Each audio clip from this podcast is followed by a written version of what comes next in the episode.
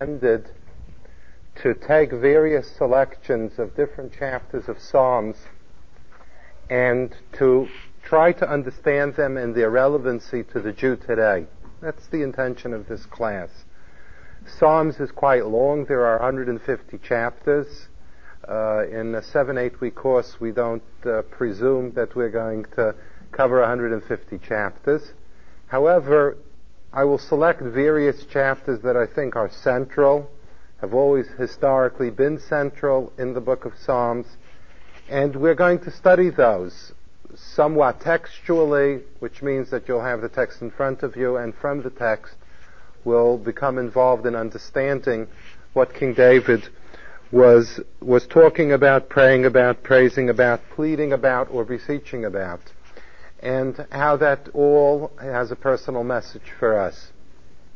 However, what I would like to do for this evening, those of you that have the book of Psalms should bring it, otherwise there will be Xerox copies. We will be doing the first psalm next week, just to start from the start, and then we'll be skipping around. Um, what we're going to do for this evening is we're going to try to do an, an introduction to the book of Psalms, trying to understand what the book of Psalms is, an overview of what's covered in the book, who the author is, how the author expressed himself in the book in a general way, and to understand its particular place in, in Jewish literature and its significant, uh, significance as such a special book of prayer.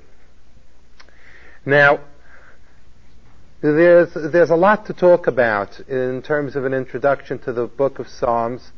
I guess the place to start, the place to start in, in trying to unfold some of what this is all about is the fact that our Midrashic literature teaches us that the book of Psalms, which is 150 chapters, is really five books put together. Now, how these five books are put together, you know, when in the in the Bible we know we have Genesis and Exodus and Leviticus and Numbers and Deuteronomy, it's very defined. In the book of Psalms it's not so defined. However, just for information's sake, chapter 1 through 41 is considered the fourth, first book. 42 through 72 is the second book. 73 through 89 is the third book. The fourth book is 90 to 106, and 107 to 150 is the fifth book. So the Sefer Tehillim, the book of Tehillim, is really a, combin- a compilation of five books. And now you might think to yourself, boy, that's the first boring fact of the evening. Like, what, what difference does that make? But the reality is that there's a tremendous significance to it. Because what we are taught is that King David asked God that the book of Tehillim should find a place of relevancy in Jewish literature comparable to the most to the most sophisticated and intricate literature of the Torah. King David turned to God and asked God, let the Sefer of Tehillim be considered kinegolim va'ahalos, like the most complicated chapters, the most intricate, the most involved chapters that deal with purity and impurity. Now what is that supposed to mean? Was King David merely looking that historically he would be, so to speak, in some kind of hall of fame? God would have the first honor and King David would have the second, God being the author of the first, first book, King David of the second. What is it supposed to mean? What it's supposed to mean is like this. In the ethics of our fathers, we're taught that though Judaism stresses that the Torah and the learning of Torah is an extremely important part of what it means to grow up and mature in a Jewish way. Nevertheless, the ethics of our fathers says, Kol Torah she'ein yiras shamayim, Torah that does not have at the same time a recognition of God and a respect and a reverence for God and a behavior that reflects that recognition of God is not Torah. It's not worth anything. In Yiddish we would say, ist nicht weg in zwei. It's not worth two, to two eggs. It's not worth anything. In other words, Torah is a tremendous wisdom. Torah is a, a tremendous way of life.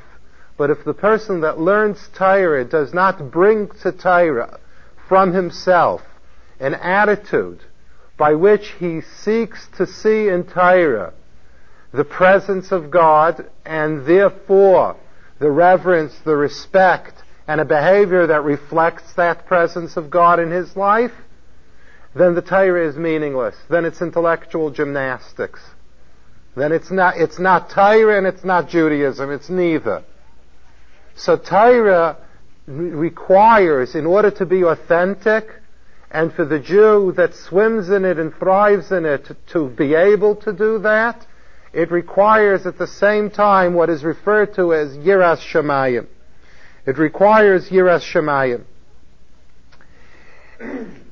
And therefore, we have five books of Torah, and we have five parallel books of Yiras Shemayim. In other words, Torah is the wisdom of God expressed by its author in all of the different ways of life. However, parallel to those five books of Moses that reflect the wisdom of God and that which we have to do and not do in life and so on and so forth, we have to have a book that cultivates and nurtures a person's sense of the reality of God, the presence of God in every situation of life, a respect and a re- reverence for that. And that's what King David intended when he composed the book of Psalms. More than anything else, what King David wanted to do with the book of Psalms was that the one that would read it and the one that would pray it would be able to generate beyond the, the intellectual wisdom of Torah itself he, man would be able to generate a presence of God standing before him. And therefore, all of the Torah that the person would ingest and take into his being would mix together with the presence of God and the presence of God and what that brings out of me in terms of all of the feelings that I would have in, in the sense of feeling God in front of me, that together with the wisdom and knowledge of Torah would make a person into what King David was, a true chassid.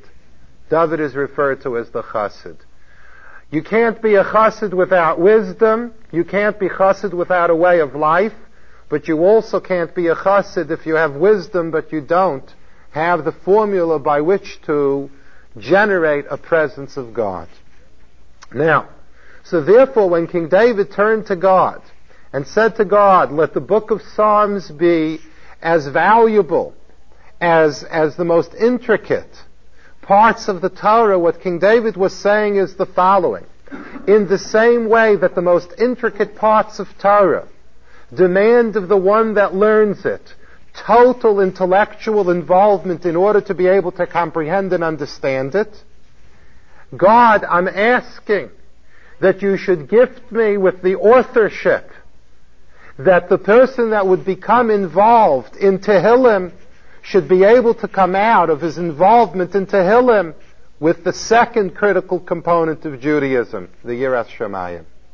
So in the same way that there are intricate parts of Torah that are intellectually totally inaccessible without a total involvement of the person within that knowledge, King David is saying, give me the gift that the Sefer of Tehillim should be one that the Jew that goes into it with all of the depth of his emotions will be able to find that second critical segment of Judaism like the one that puts his mind into Negayim and Ahalos and finds out the intricacies of the laws of Negayim and Ahalos. Now,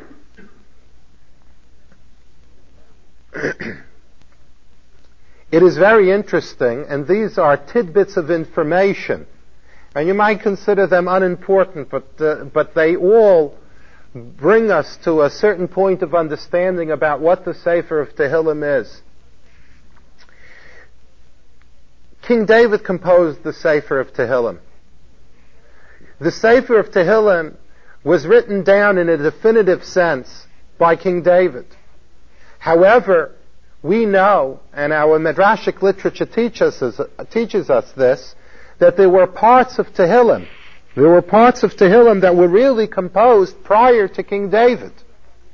Take, for example, the Psalm in Tehillim that we say, recite on Friday night, right after Lecha Dodi, Mizmor Shir Yom HaShabbos the song that celebrates the Shabbos. Our literature teaches us that Mizmor Shir Yom Shabbos was first composed by King David. By, uh, excuse me, by first man, by Adam HaRishon. So how does it find itself as a chapter in Psalms? Sounds like plagiarism, doesn't it? However, what our commentaries explain to us is that Adam HaRishon sang Mizmor Shir Yom HaShabbos. But then it was lost in history, and King David composed the identical Mizmor Shir L'Yom HaShabbos that Adam HaRishon had composed when he saw the gift of Shabbos. There's a whole story behind Mizmor Shir L'Yom HaShabbos, which I'm not going to get into right now. However, King David came upon the exact song of first man within, within his own spiritual relationship to God. Now, Adam HaRishon isn't a single example of what I'm telling you now. The reality is that the Gemara tells us that there were ten Zakanim, there were ten different people who composed different parts of Tehillim, but that it was King David that brought them back and put them all and, and established them as a part of the Sefer of Tehillim. Adam HaRishon wrote songs of Tehillim. Malki Tzedek wrote songs of Tehillim. Avraham wrote. Avram Avinu, the first of our patriarchs, Moshe, Heiman, Yedaisen, Asaph, the children of Kairach, there were many people in history that wrote particular chapters of Tehillim. Nevertheless, we find that King David is considered the author of all 150. So what it means is, and this is what the commentaries explain, that they composed it, it was later forgotten, and King David, without doing any research into archives, recomposed this in his spiritual relationship with God. Now, there's something very significant about this. Very significant about this. Because what does this teach us? What this teaches us is that really what the Sefer of Tehillim is, what is the book of Tehillim? It is not the personal expression of one particular individual, but it's the song of the soul.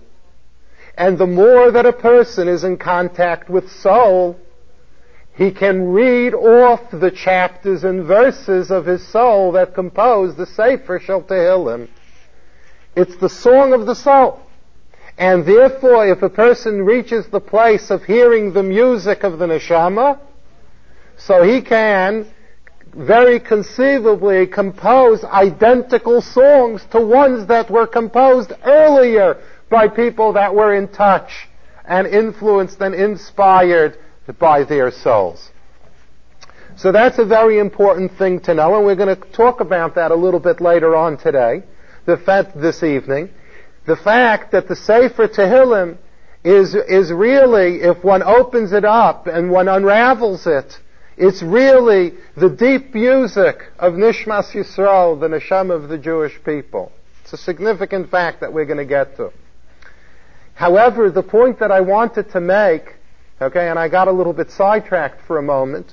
The point that I really wanted to make was that there were people in our history much earlier than King David that used the Sefer of Tehillim in order to survive even before it was written. With the same idea of what we're talking about now, the, the music of the neshama. We are taught, we know in Chumash, that Yaakov, that Yaakov had in his life four major crises. He went into exile. Okay, he was running away from his brother Esav. He had a crisis with his daughter Dinah. He had a crisis with Yosef. He had a crisis with his father-in-law, which you most probably think big deal. A lot of people have crises with their father-in-laws. But in his case, the crisis was a spiritual one, a deep spiritual one, because Lavan wanted to destroy the development of a Jewish people with a, a spiritual mission. And we are taught in our Midrashic literature that the 20 years that Yaakov resided in the home of Lavan, and we are taught that Yaakov in all 20 years wasn't influenced in a negative way by his father-in-law Lavan, was because he dedicated some time every day to say the Sefer Tehillim, is what we're taught. In addition to this, the Medrash teaches us that when Joseph was kicked out of the family by his brothers who suspected the worst of him. And he was sold as a slave down to Egypt. And there he could have, he could have, from a psychological and emotional point of view, thrown off everything. Who needs my family? Who needs what they stand for if they make, if they treat me like a piece of dirt? Let me enjoy the environment that I've been thrown into, etc., etc., but Yosef didn't. Yosef stood up and he blazed the path for all subsequent generations that the Jew would be able to transcend the depravity of Gullus and not lose the values and standards of what makes a Jew into a Jew. Yosef Hatzadik he's referred to. And again our Midrashic literature says that Yosef too how did he survive? Because in his, in the most difficult moments, he composed the chapters of Tehillim. So we see from a historical point of view that the notion of turning to the Sefer Tehillim as a place of comfort, as a place for inner security, as a place to express everything that goes on inside of a person to God was something that had very, very early roots. David HaMelech, in an interesting way, was able to literally take in the entire spectrum of that music, the entire 150 chapters. Okay, so this is one, this is one point. Now, to become a little bit more particular, to become a little bit more particular about this,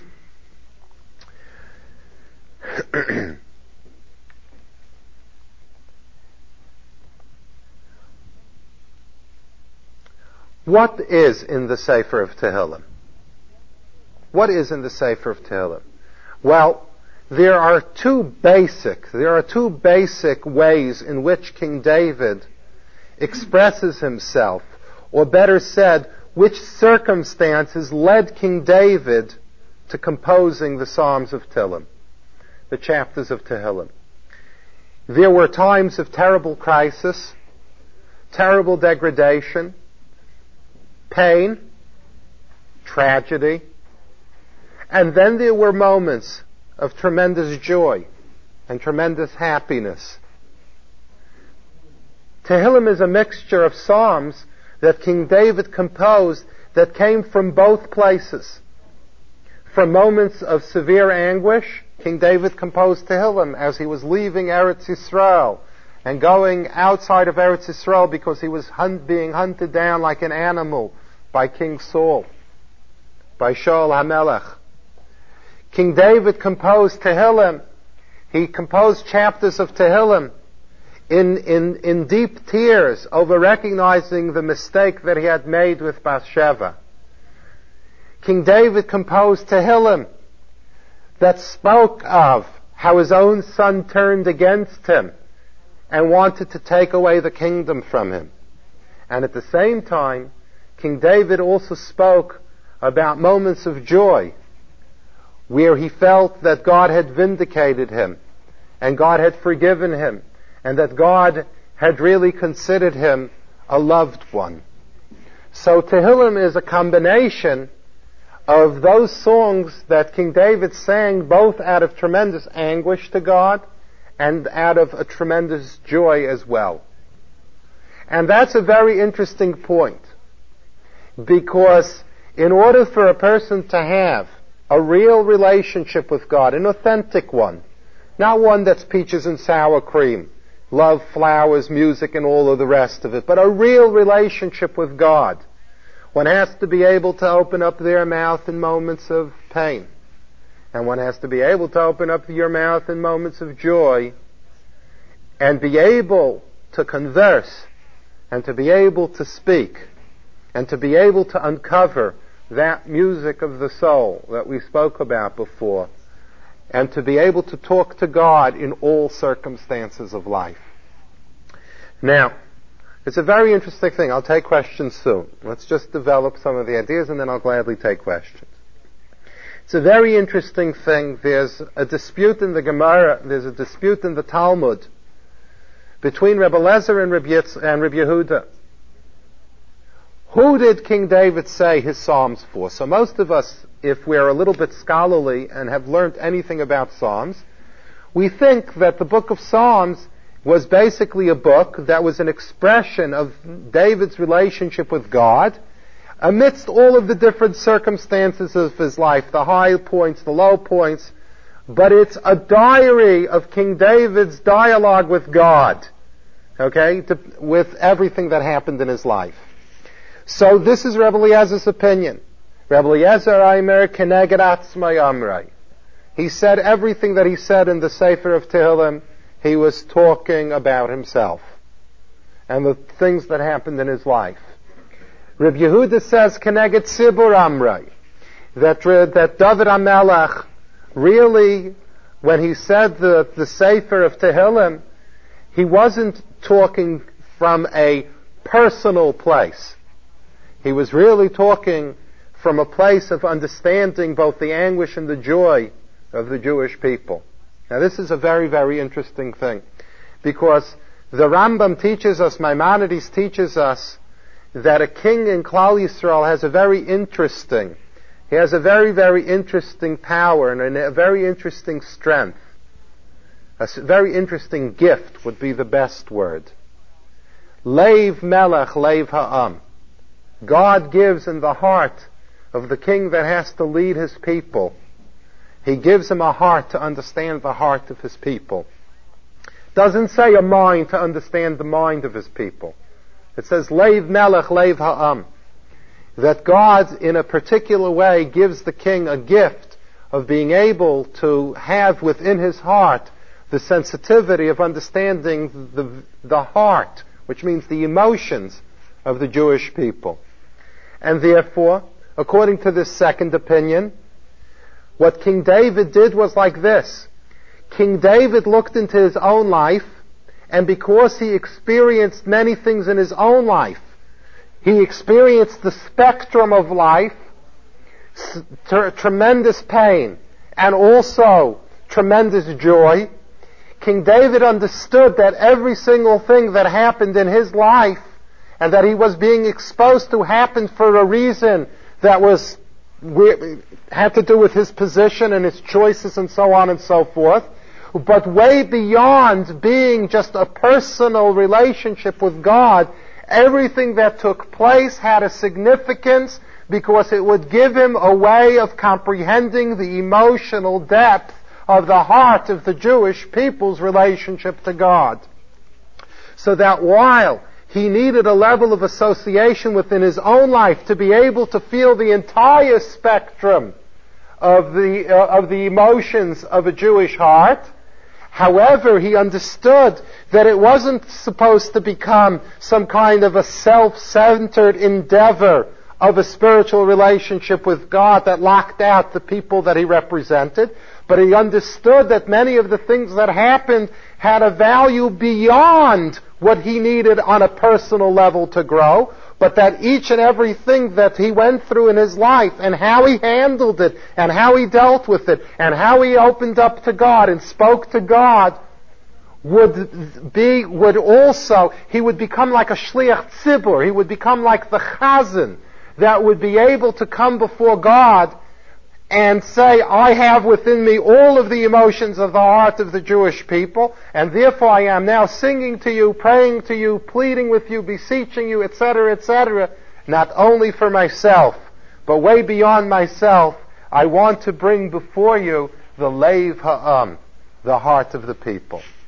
Now, this is a very interesting thing, because what this means is, that on the one hand, King David had a tremendous personalization in every single word that he said.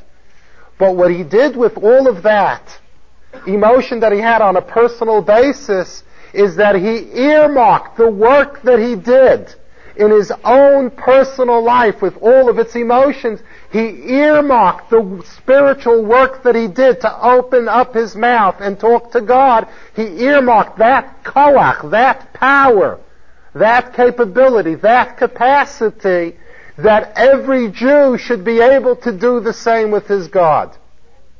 And where does the Jew find it? The easiest to do it with the Sefer Tehillim. That was the creation of the Sefer Tehillim. In other words, because King David took his, didn't take his own personal life with all of the emotions and say, okay, I've got to settle my life with God. I have to dialogue my life with God. But he understood that with this he has a comprehension of his people. And he will, in everything that happened to him, be able to bring another heart to God of the Jewish people. So therefore, what swims in the verses of Tehillim is the hearts of the Jewish people and every feeling that can be felt in the heart of a Jew. And that's why when a Jew opens up the Sefer Tehillim, there's a magic in the words that the person can find that there's something in his neshama that knows the music of those words of Tehillim. It somehow gives a certain sense of security. It gives a certain sense of peace. It gives a certain sense of I'm, I am, I am bringing myself authentically before HaKadosh Baruch Hu. Now, we'll take questions very soon. Let me just try to develop a little bit what King David was doing here. Now, there is one, there is one particular thing which is very important about Sefer Tehillim. Very important about Sefer Tehillim. And some of you have heard this from me once before. It's, it's something that uh, I'm fond of because I, I came to see the association of it. Okay? But tonight, I want to repeat it, but I want to expound upon it. I want to go into it a little bit deeper. We mentioned before that the Sefer of Tehillim is composed of 150 chapters. Now, I'm not usually into number games, okay? But there is a wisdom, and there are deep meanings in numbers, and the significance of numbers. We are taught that there are two Hebrew words whose numerical value adds up. If you take the letters of the words, they add up to 150.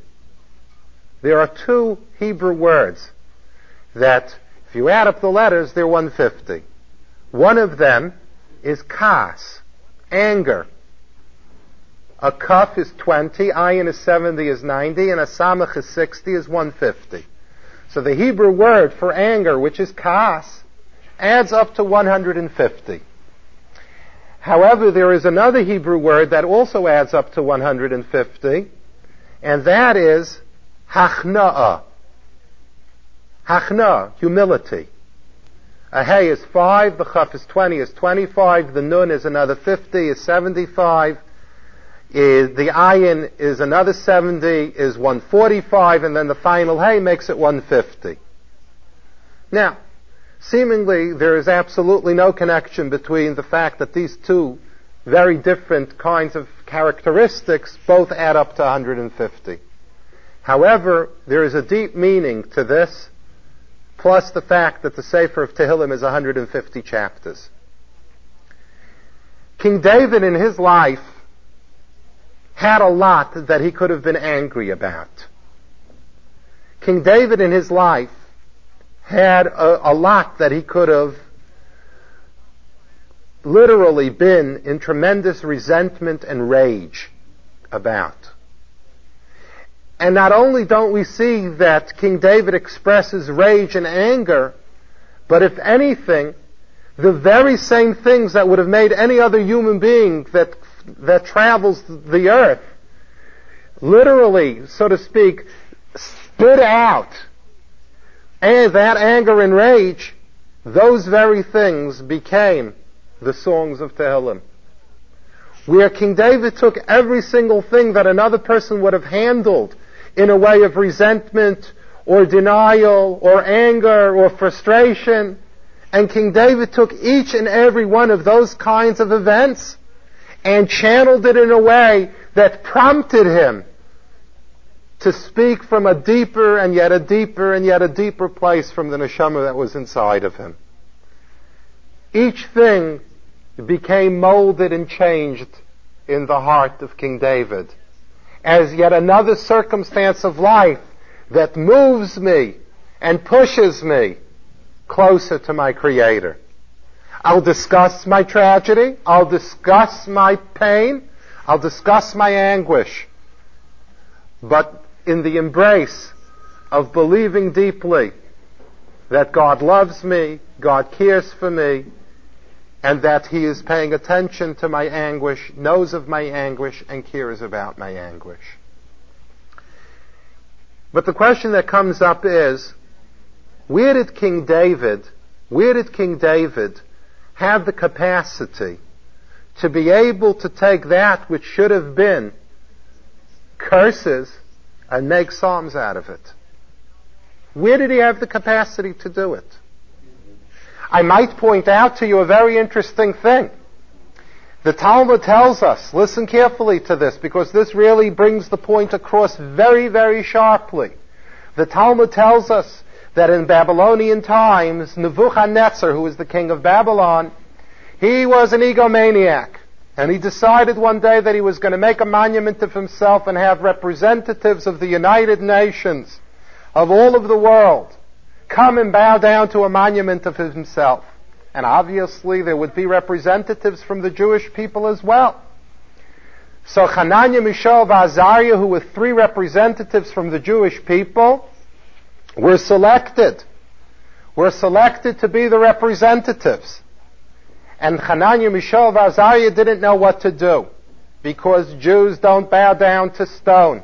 If it is an idol or if it isn't an idol, but a Jew doesn't bow down to human. A Jew only bows down to God. However, not coming was a dangerous thing. It Was a dangerous thing. So they went to Yecheskel Anavi, they went to Ezekiel, and they asked Ezekiel what to do. So what is the chicken's way out? What do you do in the United Nations if you don't want to stand up for what you believe in? You abstain. So they asked Ezekiel, do we have to go and not bow? Or can we abstain? And Yecheskel Anavi said, the Jews don't abstain. Jews stand up for what they believe in, go and don't bow down. So Hananiah, Mishael, and Azariah went and didn't bow down. And Nebuchadnezzar found out about it. And Nebuchadnezzar decreed that Hananiah, Mishael, and Azariah should be thrown into a burning furnace. Into, not into a burning furnace, excuse me, into a, into, um, yes, into a burning furnace. Now, God didn't exactly want that Hananiah, Mishael, and Azariah should become barbecued. God wasn't interested in that, and God made a miracle that Hananiah, Mishael, and Azariah were able to walk out of the furnace untouched and unharmed by the flames, by those flames. And who saw Hananiah, Mishael, and Azariah walking out of the furnace? Nebuchadnezzar. He was waiting to see a pile of ashes. And instead he saw Hananiah, Mishael, and Azariah walking out. And at that moment that Nebuchadnezzar saw Hananiah, Mishael, Azariah walking out, Nebuchadnezzar began composing psalms. He began composing psalms of the greatness of God. And the Gemara says that those psalms were, could have been even greater than the psalms of King David. So what happened to those psalms? What happened to those psalms? So the Talmud tells us like this. The Talmud says that God sent down an angel to Nebuchadnezzar to give him a slap on the face. A slap on the face. Bo Malach v'satrei al piv. A Malach came down and gave him a slap on the face. And with it, Nebuchadnezzar stopped singing psalms and instead started cursing God. Now, one could th- one would think to themselves, what's the interpretation of this? What is this supposed to mean? What is this supposed to mean? So what it's supposed to mean is like this. It's easy to sing psalms to God when you see wonders. It's easy to sing psalms to God when you see the fabulous and the miraculous. It's much harder to sing psalms to God when you get a patch on the face.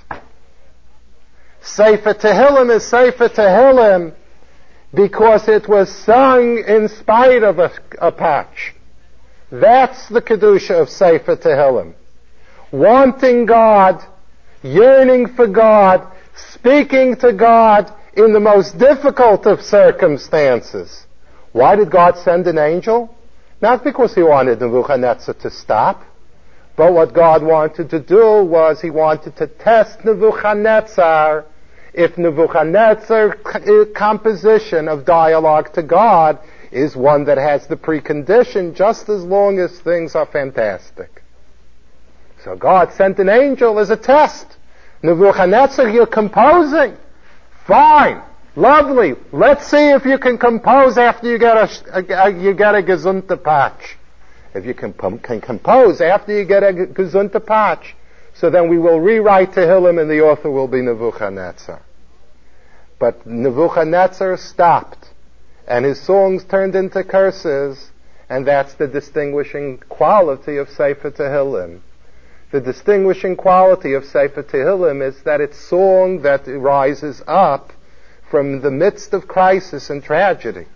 That's the yichus, that's the uniqueness of Sefer Tehillim. But where did the gift come from? Why didn't King David be like Nebuchadnezzar and react with rage at the patch? Why not? So the answer very simply is, is because David HaMelech possessed a characteristic which in Nebuchadnezzar was the opposite. David HaMelech possessed hachna, humility. Humility before God. And therefore the 150 Psalms of kas, of anger, were transposed into 150 Psalms of Tehillim. So the 150 of anger and the 150 of humility are not, are not coincidences. The 150, which is the symbolism of humility, was able to take that normal reaction of what would have been anger and rage and turned it into 150 chapters of Psalms. Now, which all points to the fact that while we don't have answers, intellectual or, or emotional answers for many of the crises of our lives, but a necessary ingredient to be able to go on, a necessary ingredient not to ditch emuna, not to ditch our belief in God, is not in theology, but in a personal characteristic of having some humility before the greatness of God and saying that even though I don't understand, I am prepared to say that I'm not big enough to understand and therefore I can still trust somebody that's greater than me. Now, what I just said now, with some embellishments, I've said before, so that's nothing new. But I'd like to add on this evening to what I've just said is to understand yet another deep connection between King David and first man. We are taught that first man was supposed to live a thousand years. His lifespan was a thousand years. Well, we all know this, right? A thousand years. However, God showed King da- God showed first man how later on in our history how later on in our history there would be this person, David, that was destined only to live three hours after birth. And Adam Harishon said to God, take 70 years off my life and give them to King David. So King David's life of 70 years, if you want to be very simplistic about it, was borrowed. I mean, I don't know that other, that King David ever paid it back, but in a way he did. We'll see in a moment. This is what our sages teach us. And some of you might have been familiar with this. I mean, it's one of those very well known things about King David. Now, could you imagine, and I'm sure that if we know about it, King David also knew about it, that he goes into the world, I mean, for, even from a psychological perspective, can you imagine how King David felt? Now, I was only supposed to live three hours, and somebody did me a favor and gave me 70 years of his life. So like I'm living off somebody else's time.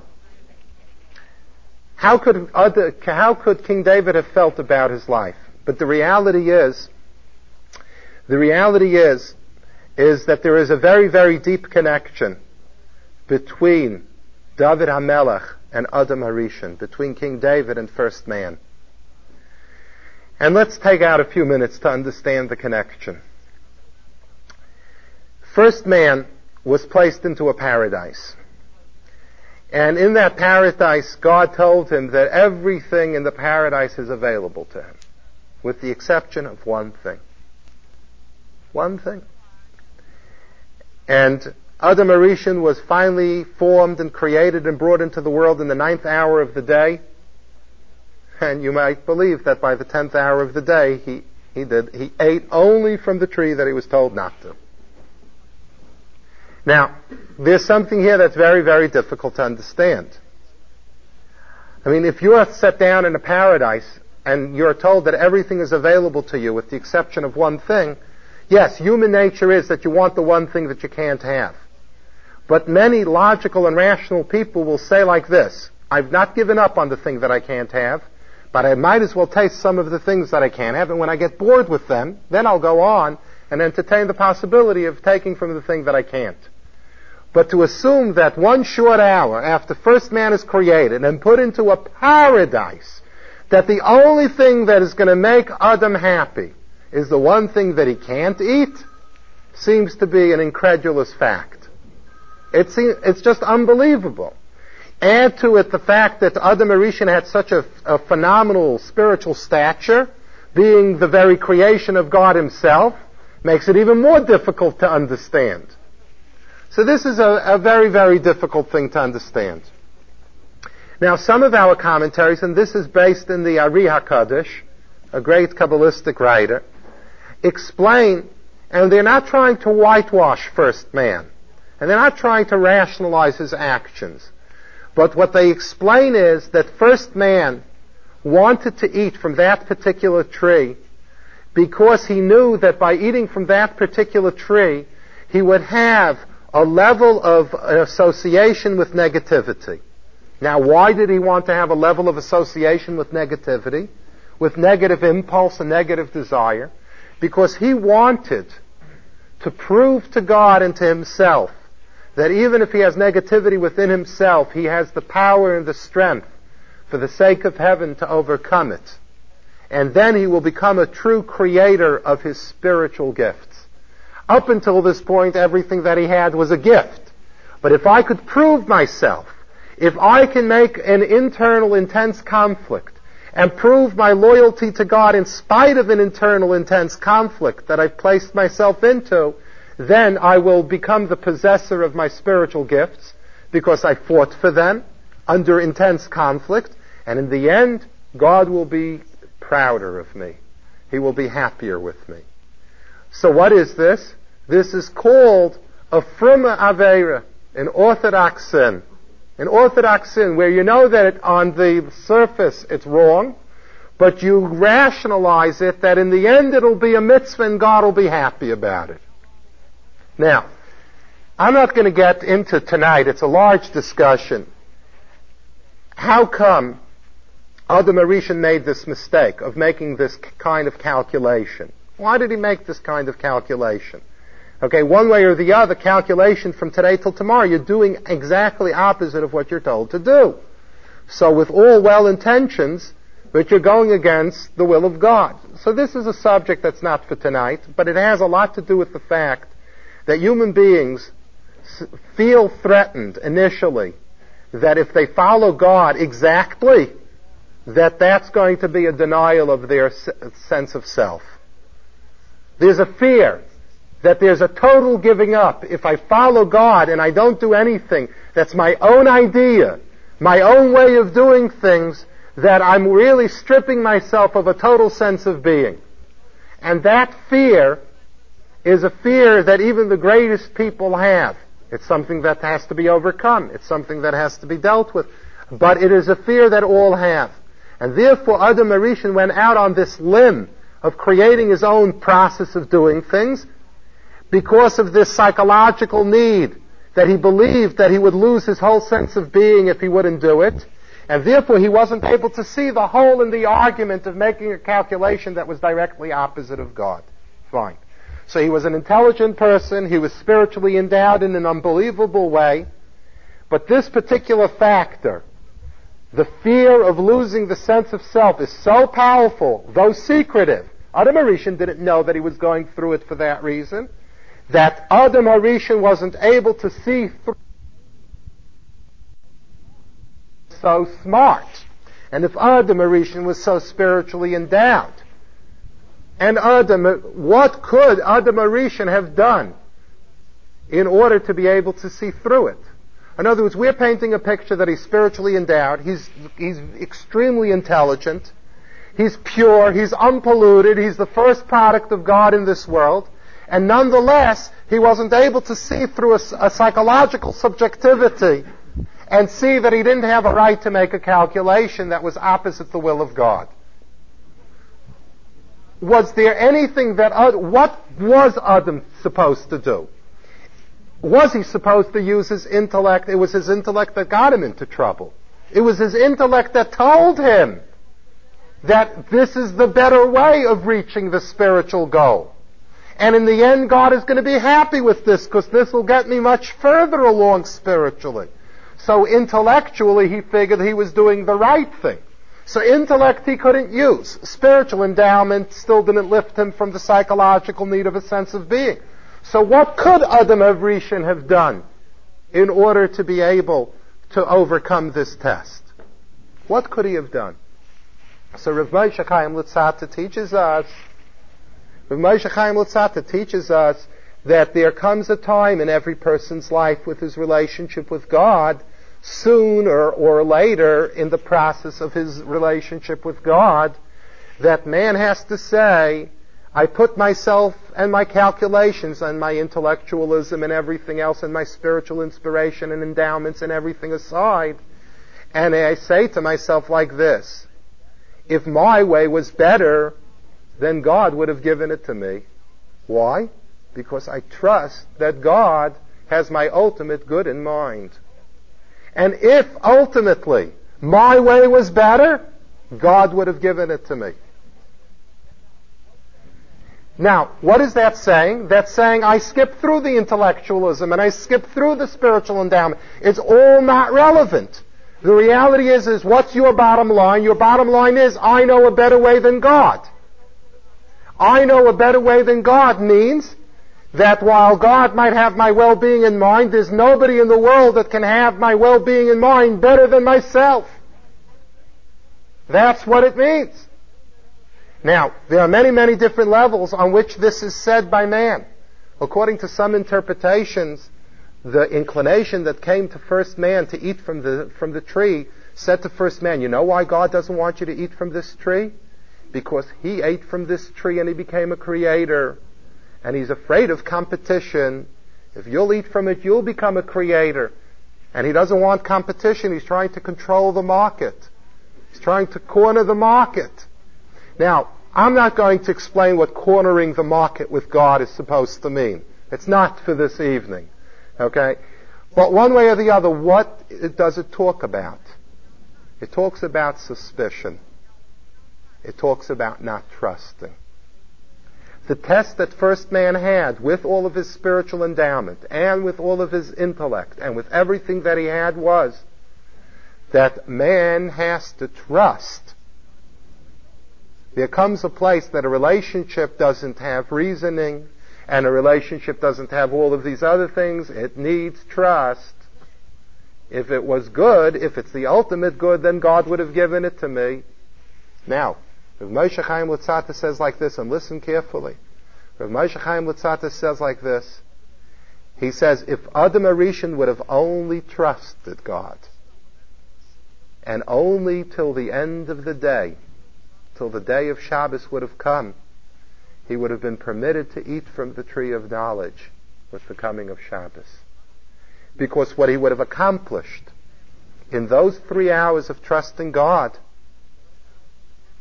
spiritually, would have meant that when he would then eat from the tree of knowledge, it would not affect him in a way that would take him away from God. Because the act of trust is the ultimate act of man saying, I worship nothing, not my spiritual endowments and not my intellect, nothing. I ultimately worship God. So our Kabbalistic literature teaches us that had Adam HaRishon held to a trust of God for three hours, he would have fulfilled his mission on earth and he would have been able to eat from the Eitz Hadas with the coming of Shabbos. Now, Rav Moshe Chaim Luzzatto says, and this is where things really flip us out. Rav Moshe Chaim Luzzatto says, and Adam HaRishon didn't do it. He didn't trust. He failed the test of trust. He said, so what do we have to do now that Adam HaRishon failed in that test of trust? We need thousands of years of gullus, thousands of years of Jewish exile, that that which Adam HaRishon could have learnt with trust in God it, sitting in a paradise, we now have to learn the hard way through the journeys and annals of history. In other words, God is totally available to us in, in Amunah, in trusting Him. But in lieu of not being able to trust God, so God says, the lesson you'll learn, and you'll ultimately come to appreciating me. And you could have learnt it, and you could have cleaved to me through trust. But now that you don't want to, this on action, you're a little bit stubborn, you're pig-headed, so fine. You will take a journey that will ultimately bring you back to the place of saying, that which I should have trusted to the very beginning, I now know through the hard experience of life. This is what Rav Moshe Chaim Luzzatto says. So now with that, we understand very well how Adam HaRishon saw that David had this great soul. This soul that was able to sing in crisis but that it would only live for three hours. And Adam HaRishon said, that which I didn't do in my life, I want to give a segment of my life to David HaMelech, that David HaMelech should correct and should fix the trust that I didn't have.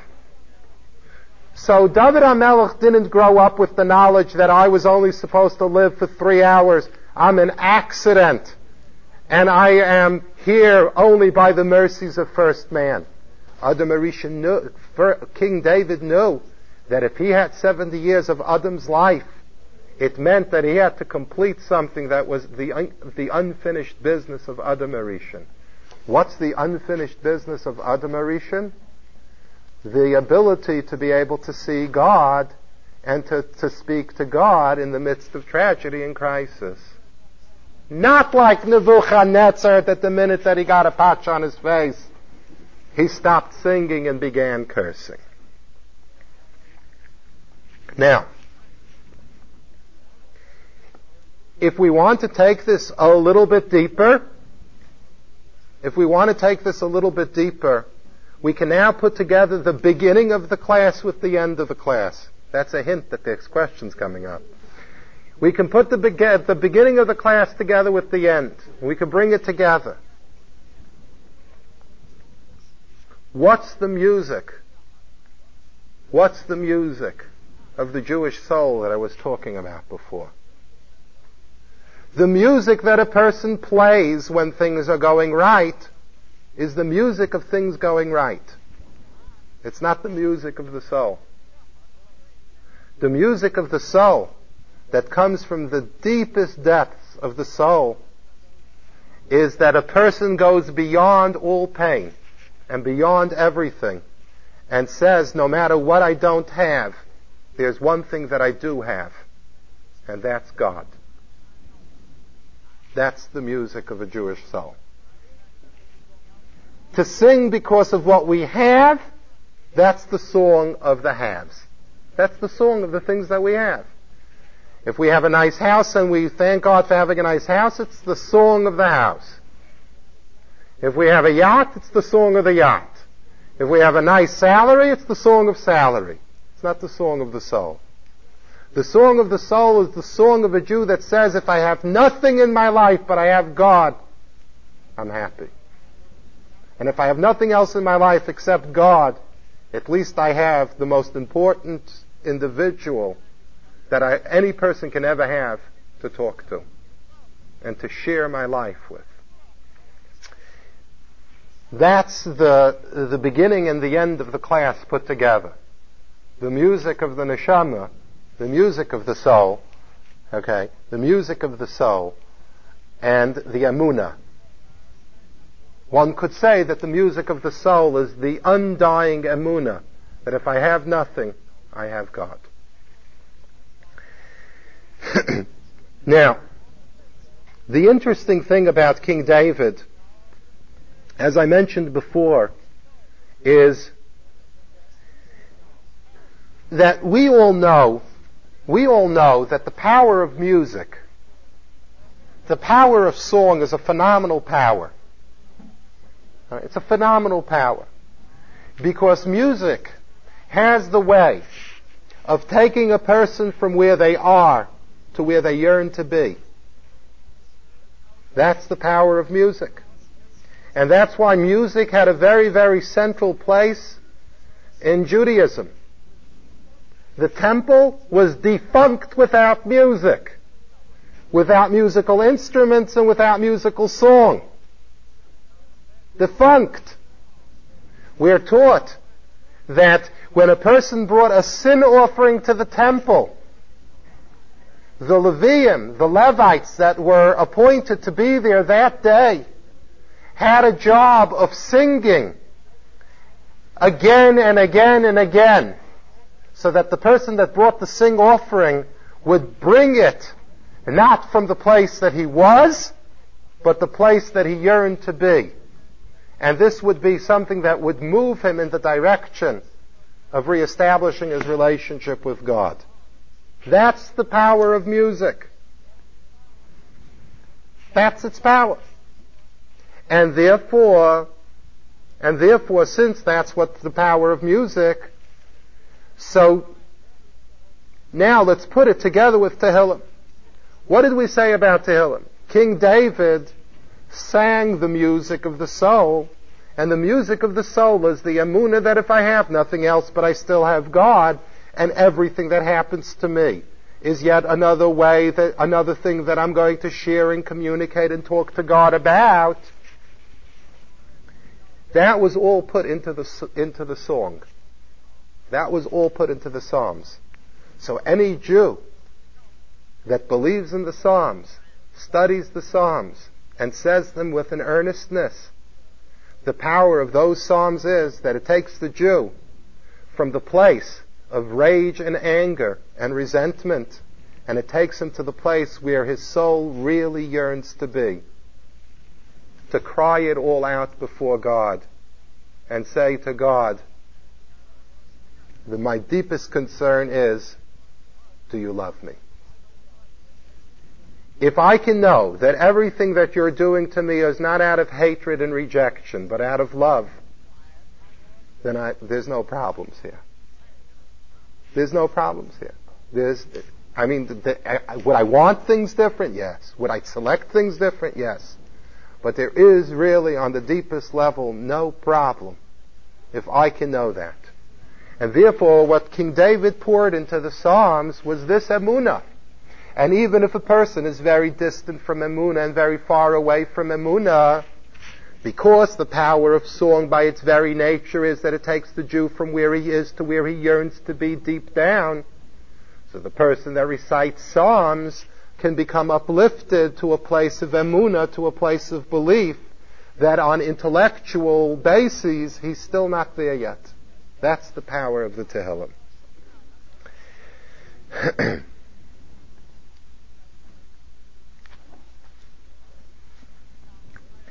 now, I'm going to do one last thing here that's going to take just a couple of moments. It's, it's just a factual thing that we need to know. The shalahakat, okay, I'll leave that for the very end. Just a factual thing. Which, if this is the definition uh, in an in introduction of what the book of Tehillim is about, what kind of subjects do you think are discussed in the book of Tehillim?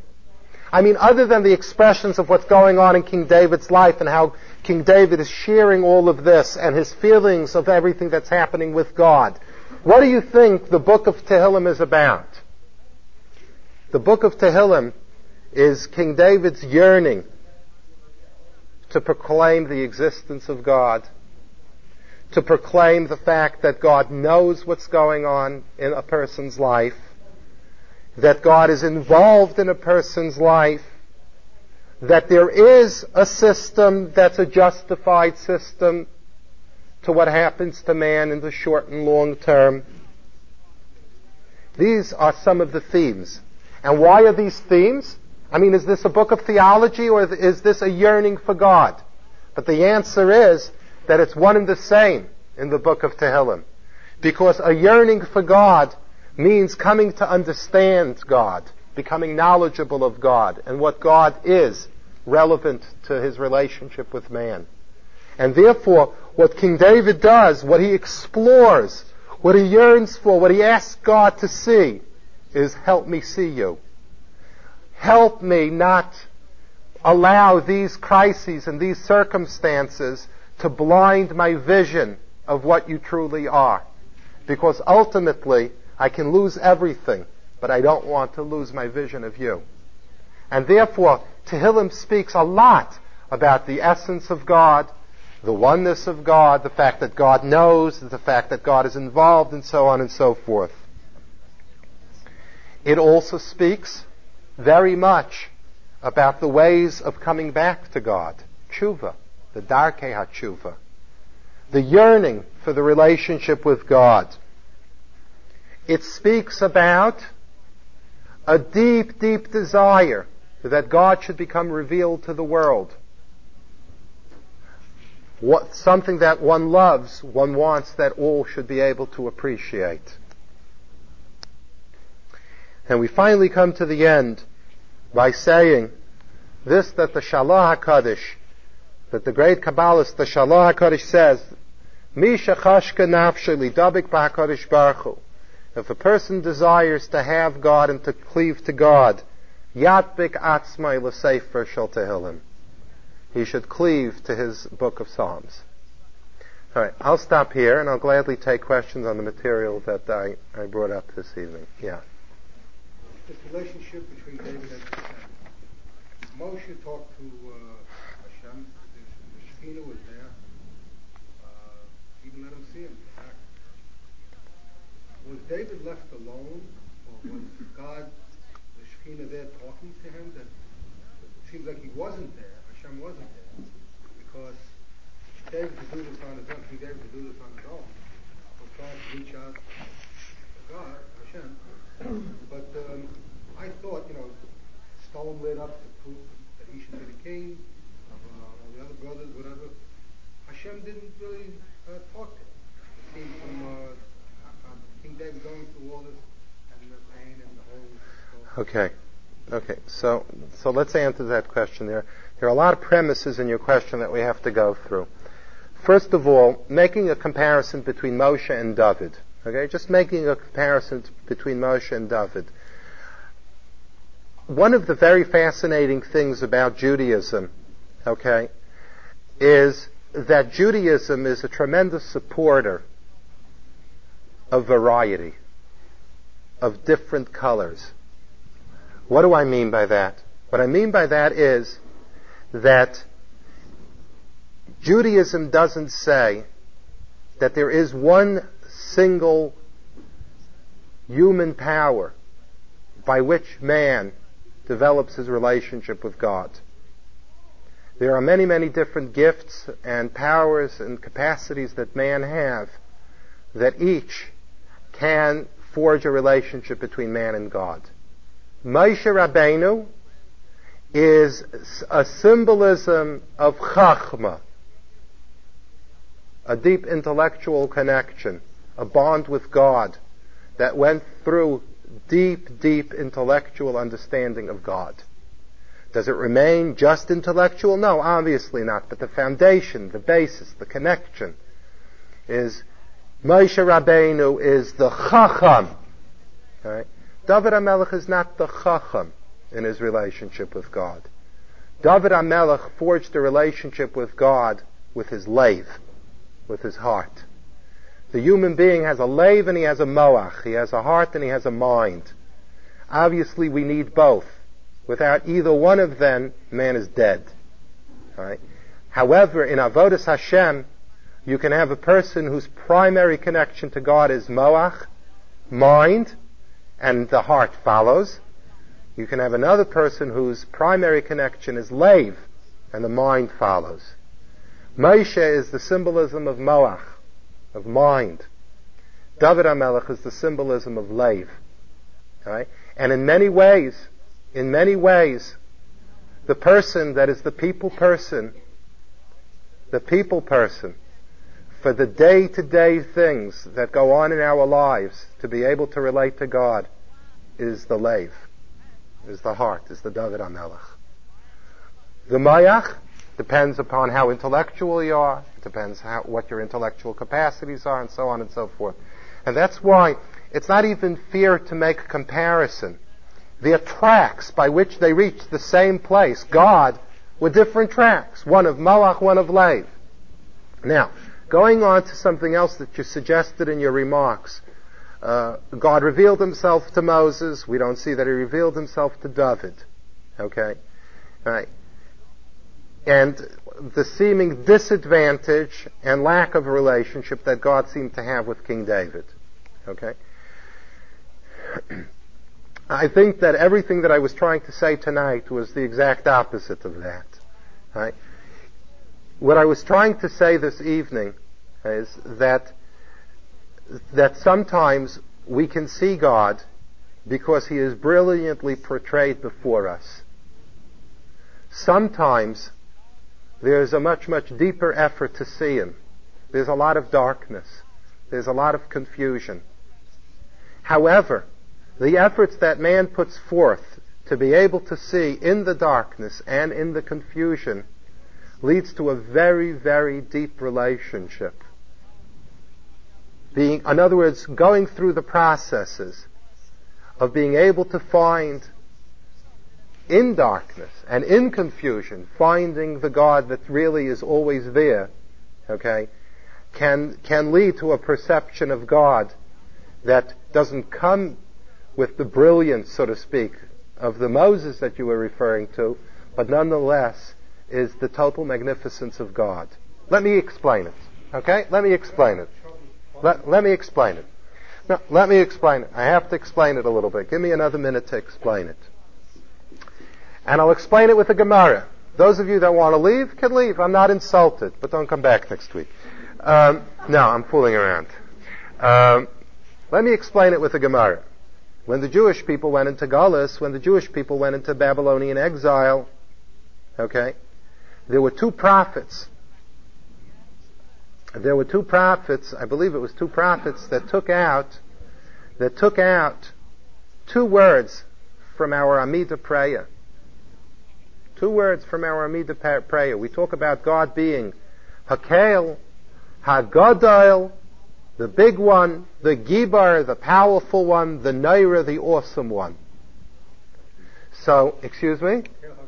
Hakel Hagadol, Hagibar Vanaira. Now, Hagibar Vanaira, the powerful one and the awesome one. So these two prophets came along and they took out, if I'm not mistaken, it was Isaiah and Jeremiah. Each one took out one word. One took out Gibar, and one took out Naira. Why? One prophet took out the word Gibar because he said, that we were vanquished and exiled. Where is the power of God? Where is the power of God? And if I can't see the power of God, it would be false for me to praise God and say that He has power. So therefore the word Gibber was taken out. Right? So then the next prophet takes out the word Naira, the awesomeness of God.